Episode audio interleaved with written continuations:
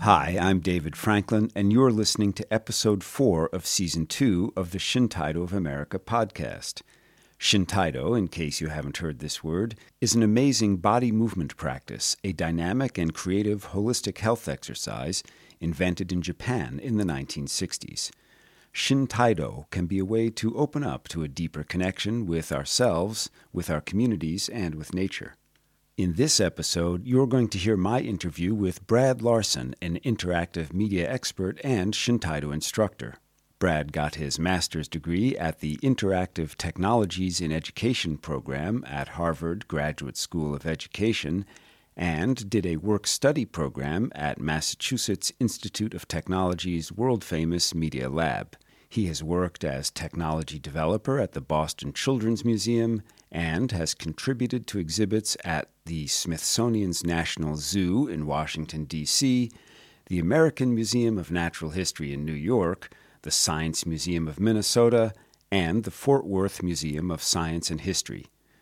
Brad uses personal stories to build connection in museum exhibits, broadcast, and community projects. Okay, ready? Here we go. Hi, Brad. Welcome to the Shintaido of America podcast. Hey, David. Good to be here. Now, you're a Shintaido instructor. You've been practicing Shintaido for quite a few years. I want to take you back in time, and if you can, try to describe for me what your impressions were when you first saw this movement art thing and what you did or didn't know about it or what you remember.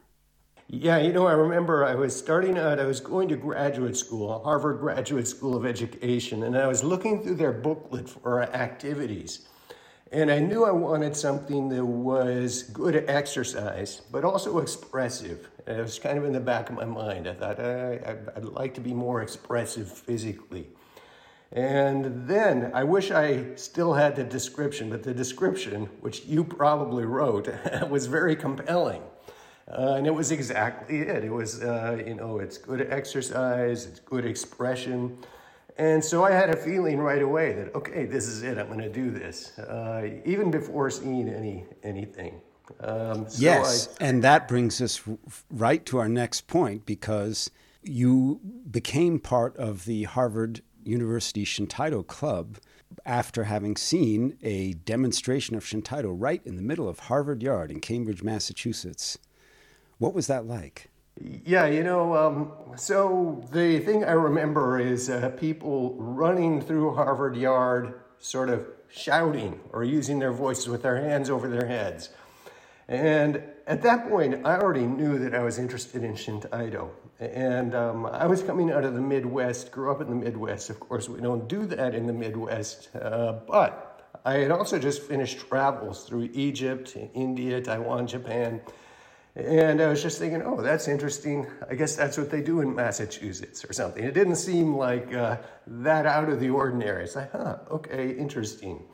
Uh, in retrospect, it still it was pretty out of the ordinary, but uh, at the time, I already felt connected to it. So I, I remember watching the demo. I remember talking with, uh, I think you and Michael Thompson and a few other people um, afterwards. And I said, okay, when's, when's the next uh, practice? When is the next session? Let's do it. So, yeah, I was um, interested even before the first demo. Well, I think it is quite unusual no matter where you go in the world. Um, so, um, I, I don't want to blame New England for the for the um, uh, let's say experimental or avant-garde nature of Shintaido. Um, I found it personally pretty strange and unusual the first time I saw it, which was also at Harvard, just I don't know, maybe a year or two before you. Besides Shintaido, you work in museum exhibit media. Can you just talk about that a little bit in general about your job, and then I'm going to focus in on maybe some relevant questions. Yeah, you know, so so there are multiple layers to what I'm doing in this world, and and the big one for me has been working with museums on um, stories and on visitors' own stories. So I've developed software that makes it easy for museums to um, ask visitors about their experience. Uh, and then that's recorded. It goes up to a cloud-based content management system that we've developed. Uh, but you know, it's very experiential, and maybe that's a theme that connects um, to Shintaido as well. It's it's focused on uh, what's my experience, how am I feeling, how am I in this world, and uh, starting to value uh, experiences. And so my goal there is to help people to um, connect and to value their experiences. Uh, so that's that's one piece, and um, and there are a lot of other pieces too. I'm, i I love uh, writing haiku, and I love nature photography. Uh, so I'm working on a book of haiku, and um, and that actually connects to Shintaido as well, uh, because a lot of the haiku is based on my practice of Shintaido, my running through the woods with a staff. Um, so yeah. Well, for listeners who probably most people have heard this word haiku, but it's a specific genre of Japanese poetry, or a specific genre of poetry originally developed in Japan. Uh, you obviously, as I know, are writing haiku in English, not in Japanese. So it's maybe much like Shintaido, it's become a universal international genre, not strictly a Japanese thing. Um, but what, let's talk about this because this is a common theme in Shintaido and in haiku poetry this connection with nature. Um, can, can, you say anything more about that? I mean, obviously, I think uh, many people just have this pleasant feeling oh, I'm going to go out to a place where in a natural environment and see, you know, trees and water and things. Um, do you have anything that you can add to that besides it's pleasant? Yeah, you, you, know, when you practice haiku, you, you start to look out to the world even a little more deeply or a little more openly. Um, because I know if I'm starting a run and uh, through the woods, and I know that I want to capture a photo and then write haiku about that photo, my eyes are a little wider open. And so then I'm, I'm looking around as I'm running, and, and I run the same trail up this hill, Rattlesnake Hill, uh, several times a week, so I get to see it changing over seasons. And, and that sort of connection to nature, to the sky, to the earth, those are really powerful pieces of experience in nature. And as well, they're a, powerful part of Shintaido, connecting to the sky, connecting to the earth. Um, and so those come together. The, uh, the practice of connecting to the sky and the earth can inspire haiku, it can inspire photography. Um, so uh, there, there really is a lot of benefit to um, taking a physical practice like Shintaido and then integrating that with the other pieces of your life.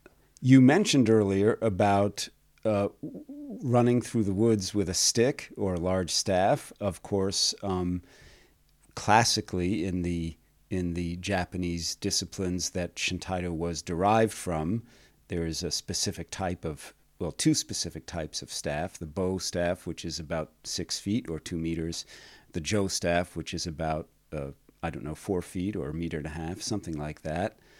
Um, but I got the impression that somehow this work with the stick has something to do with this theme of connecting to nature. Is, is that is that? Do you feel that way? Yeah, you know, um, I, I, think of it almost like an antenna, the staff. It connects to the world around. As I move the staff, across the horizon. My eyes are looking at the horizon. And as I move the staff up to the sky, I'm looking up at the sky. And so it's natural. The natural form of the staff extends our connection to the world around us. Um, it, for me, it, it gives me a feeling of increased focus, increased energy, maybe increased power. You know, the, the, the feeling of this staff and um, moving it uh, around. I, um, I've always loved the staff, you know, starting with the bo staff, uh, uh, uh, and then and, and discovering as time went on the jo staff, one thing I love about the jo staff is that it's so flexible and it's not like carrying this big six foot stick around. It can be a hiking stick, and I've used hiking sticks as a jo staff uh, a lot of times. Um, and uh, so there are a lot of there are a lot of things you can do with the jo staff as well. You can you can imagine it's a sword, or you could use it as a staff, and, and a number of other things. And do you when you when we say that holding this stick in your hands while you're doing these movements helps you to connect with nature, like are you talking about specific features in the landscape? Uh, you know, ponds, rocks, hills, uh, leaves, and so on? Yeah, you know, some of the basics are connecting to the sky and connecting to the earth. Those are two such fundamental pieces of our own experience and such fundamental parts of Shintaido, connecting to the sky, connecting to the earth. And, you know, simply lifting the staff up to the sky and following it with your eyes and seeing the staff up in the sky is a powerful experience. Uh, lowering the staff and depending on you hold the staff, how you're holding the staff, if you're holding it with two hands, to lower it down to the ground and crouch down, you're, you're close to the ground. So the staff is bringing you down to the ground. And that alternation of connecting to sky and earth, you know, do that five times or 10 times, and gradually your awareness fills with sky and earth. Uh, you're moving, you're feeling the sky, you're feeling the earth. So that's like one of the really basic things. Um, you know, you can connect to other things as well. If you're using the staff as a sword, you're following the sword with your eyes and you're seeing the horizon. And one thing I love about doing this in nature is there are so many interesting things you can see on the horizon and so many interesting places you can go. Uh, if I'm on the top of Rattlesnake Hill, on top of a boulder, that's beautiful. I, I can see miles and miles, 20 miles or so, uh, looking out. And there's then there's another place I love to go that's on the edge of a vernal pool.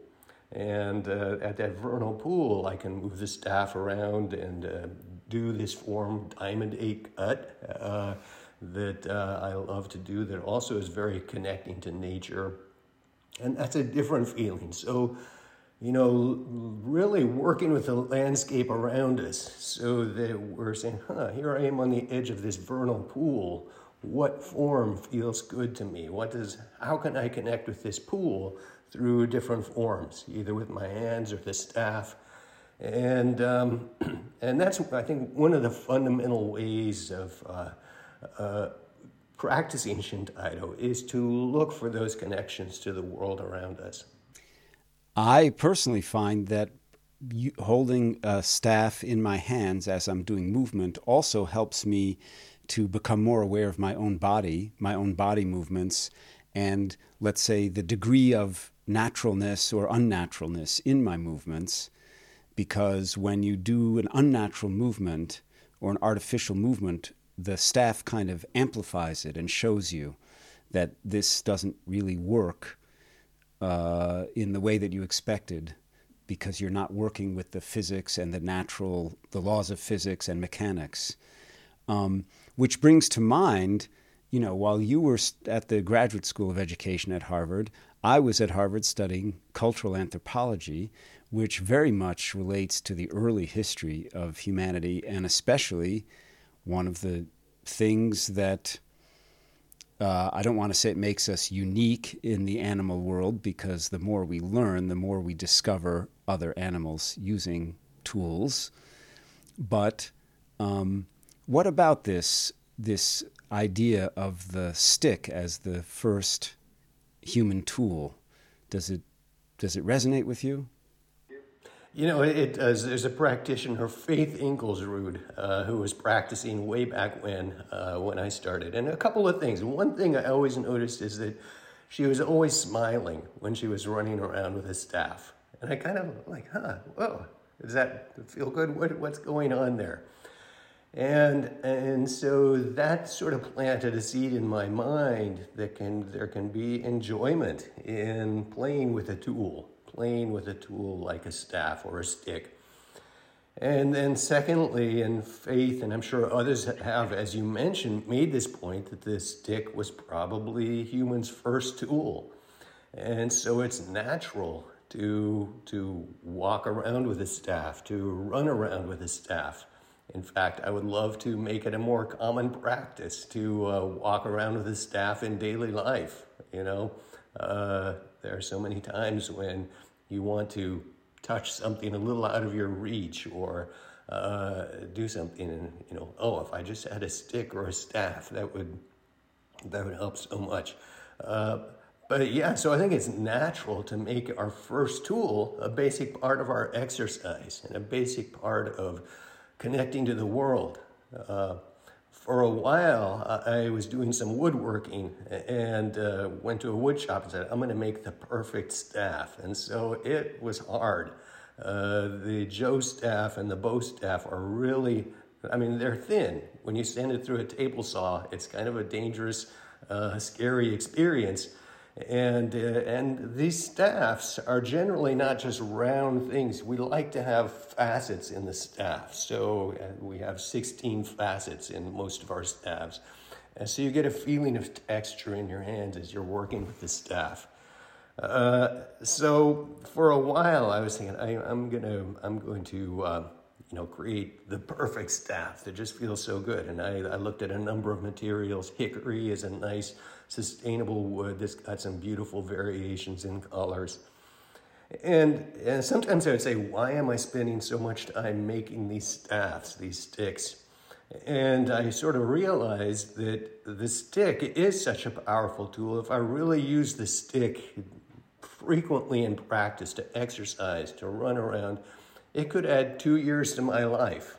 It could add, or maybe the last five years or the last 10 years of my life I won't walk around stooped over, but I'll be standing straight up and looking out at the world. And so that was part of my motivation to say, oh, this is, a, this is an important thing. This could really uh, help me live a longer, happier life. And so that's why I kept working at it. And I, I, I did come up with a couple of staffs that felt pretty good, but uh, yeah. This is the Shintaido of America podcast, and you've just been listening to the first part of my interview with Shintaido instructor and interactive media expert Brad Larson. I'm David Franklin. We're about to hear part two of the interview with Brad, but before we get to that, if you're enjoying today's podcast, the most important thing you can do to help out is to tell people about us. I want to give a big shout out to those of you who have already shared the podcast on social media and who gave us a good rating on whichever podcasting app you're using. If you haven't done that yet, it would be great if you could just hit pause and do that right now.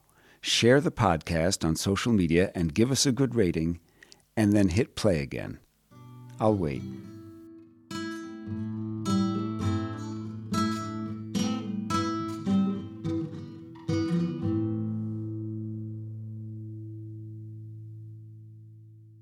Okay, thanks. On with the show. Here's part two of my interview with Shintaido instructor and interactive media expert Brad Larson. One thing I wanted to ask you, since you are involved professionally in museum exhibit design, let's imagine that there were a museum exhibit about Shintaido to try to help people see it, understand what it is, show it to them somehow. Can you say anything about your approach? How would you approach if, if Shintaido came to you as a client and said, Mr. Larson, design us, we have a museum, design an exhibit for us? Yeah, you know, so my natural inclination, being in the media business, is to think about media. Uh, but really, I would want to convey the fun that people are having. When, when I see practicing Shintaido, there's a lot of smiles, people are laughing, uh, enjoying being with each other, enjoying sometimes playing around, sometimes chasing each other around in different ways, playing around. And so I'd want to have on the outside of the exhibit a large monitor just showing people doing interesting, fun things and having a good time. Uh, and that and that's you know the basic, and that's I, I really think that's such a part of our practice. Uh, once we got people interested that way, they would walk into the exhibit, and then they'd see a couple of stations. Uh, one station would and and do and and the stations would illustrate an exercise that you could do with a person who's with you, because so much of the museum experience is a social experience and so much of Shintaido is a social experience. So we could have um, we could have one station where we have people just jumping, you know, just simply jumping up and down, and that's a a basic uh, exercise in Shintaido, Tachi jump, uh, and and to do it with partner where you have one person who's sort of leading the jumping with their hands and the other who's following the jumping with their hands on their hands. It's just an, a, a nice, relaxing activity. You relax your body, you relax your shoulders, you have a connection with someone who's with you. And so to have that experience, I think, would have to be part of the exhibit. Uh, and then the other part that people always love, and I, I take people up Rattlesnake Hill sometimes with, a, with staff. I'll lead people up, and we'll begin it with an exercise exploring that kind of jumping energy. And then also something more of a soft meditative energy. And for that, people love seaweed meditation, uh, where one partner closes their eyes and imagines they're a seaweed on the bottom of the ocean. Their feet are planted on the ocean and their body is kind of gently moving in the currents. And you can do that either yourself or with a partner. And the partner can gently touch your shoulder, front and back, and other, or your hips, front and back. And as the seaweed, you're flowing with the ocean. And uh, that's, that's an exercise people love to do. You know, do that for a minute or two minutes with their eyes closed and then open up, and it's just such a nice, relaxed feeling. So I think that's how we would get people to the experiential state. Um, those two exercises. Um, the last thing we would do is send people home with something. You know, that's always the challenge in museum exhibits. Do people really do anything differently after the exhibit? Uh, so we would want some way of pointing them maybe to do those exercises themselves when they got home, to send them a reminder like, oh, remember that jumping that you did? You can do that every day. You can take breaks from your computer and stand up and just jump 50 times and uh, relax your body. Uh, so, uh, some sort of follow up, I think, would be the way we would send people out of the exhibit. I just wanted to mention for our listeners in many parts of the world that Rattlesnake Hill is a place in southeastern Massachusetts. Which brings us to our next point. Brad Larson, you're a Shintaido instructor. Tell us a little bit about your teaching activities. Yeah, so um, so I've been planning to do a few workshops this spring, uh, especially focusing on connection to nature and uh, with staffs. Uh, details and timing are still being worked out, but I'm uh, once we've got that, we'll post that um, on the Shintaido of America website. Um, plus, here in Shintaido, New, uh, Shintaido Northeast, we have been talking about hosting uh, weekly Zoom-based practices, not necessarily a full on and on Shintaido practice or Keiko, but simple exercises based on Shintaido. Uh, just maybe 45 minutes or so that people can do from home. Uh, so those are two things to keep an eye on, and we will post up on uh, the Shintaido of America website and, and eventually the Shintaido Northeast website as well. Cool. I'm going to ask you a few more random questions just to follow up. Yeah. Um, Obviously, COVID has influenced people's use of media like Zoom, as you're talking about, to conduct all kinds of activities that in the past we used to do only in person. And Shintaido depends so much on physical presence and physicality um, and physical interaction. Do you have any tips, or as a, as a media expert yourself in the field of museum exhibitions, do you have any tips for uh, people presenting body movement, such as Shintaido, through this digital medium of, for example, an online meeting streamed live? Yeah, we did some, uh, at Shintaido Northeast, we did some Zoom practices about a year ago or so, uh, maybe even a year and a half when, when the pandemic was even more full on. And so we thought about how do we get people in their homes into this uh, movement in space? And, you know, some of it is just thinking about the basics uh, to have people situate themselves in their homes and look around the room and see, oh, do I have enough room to move around? What's the space like? I mean, that's a lot of martial arts itself, is an awareness of your space. What's in front of you, what's behind you, uh, above or below. And um, that's one thing. And we, we also experimented with can two people actually interact with each other on Zoom? Can it feel like uh, that it's not just uh, here we are, look at me, kind of thing, but I'm actually going to reach out towards you and you're going to respond and move back. So we did play around with that a little bit, and surprisingly, and maybe it's because we have so much social connection in our practice that we could, in some ways, start to get a feeling for the other, start to feel connected to the other person, even though we were just in our own spaces looking at the computer. Obviously, it's much better uh, if we can practice in person, but that's not always practical. And we'll always find a way to get some of the essentials out. Nicely said. Oh, last question. Um, because we were talking earlier, we were talking earlier about the the experience of Shintaido and sort of, um, you know, getting out of an excessively intellectual space and into a really experiential space, which relates to Shintaido as a body movement. It relates to poetry, of course. It relates maybe to any artistic expression. Do you remember any moments in your Shintaido career when you felt that you were able to overcome thinking too much about what you were doing? and and how did that and, and go with the flow in a way that was that was was that was new for you? And how did that come about?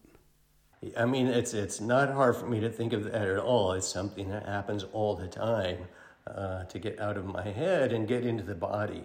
And uh, especially to be running with a staff through nature to be running on a surface that's not always even sometimes has some boulders ups and downs rocks left here right there and that sort of organic nature of running through wilderness trails with a stick, I, I, think really does pull me out of my mind. It puts me in my body. And, and just to take this another direction, um, you know, I, I think this is helpful, so helpful in other things. And, you know, dance is one of those other things. I love doing you know, there are a number of names for it uh, ecstatic dance or conscious dance or freestyle dance. And um, I've really found that some of the movements that we do in Shintaido and some of the connections that we have with partners can be applied to dance. Not that we necessarily say Shintaido will make you a great dancer, but uh, we can say that connecting to people uh, through our movement, through uh, Shintaido and Shintaido forms, also applies to other forms. And so, a lot of times in some of the dance that I do, I, I there's another form, uh, biodance at the Grotto Chile about 50 years ago, where we focus a lot on our connections connection to group in a circle, connection to individual partners, connections internally and I frequently find myself drawing on some of the experiences I've had in Shintaido as like, oh, what does it feel like in dance if I come into their space and then pull back from the space? What's that feel like? And people enjoy that. Uh, I enjoy that. It's, uh, it's uh, a fun part of movement and it transcends the boundaries of one art form. Brad Larson, thank you very much for joining us on the Shintaido of America podcast. My pleasure. Thank you, David.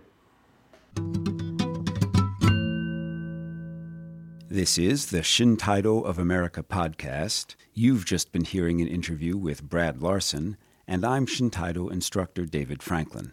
We're nearly done, but be sure to listen through to the end of the credits for the cherry. Before the cherry, I'm going to pass the hat among you who are hearing the sound of my voice and do a bit of busking here on the information superhighway.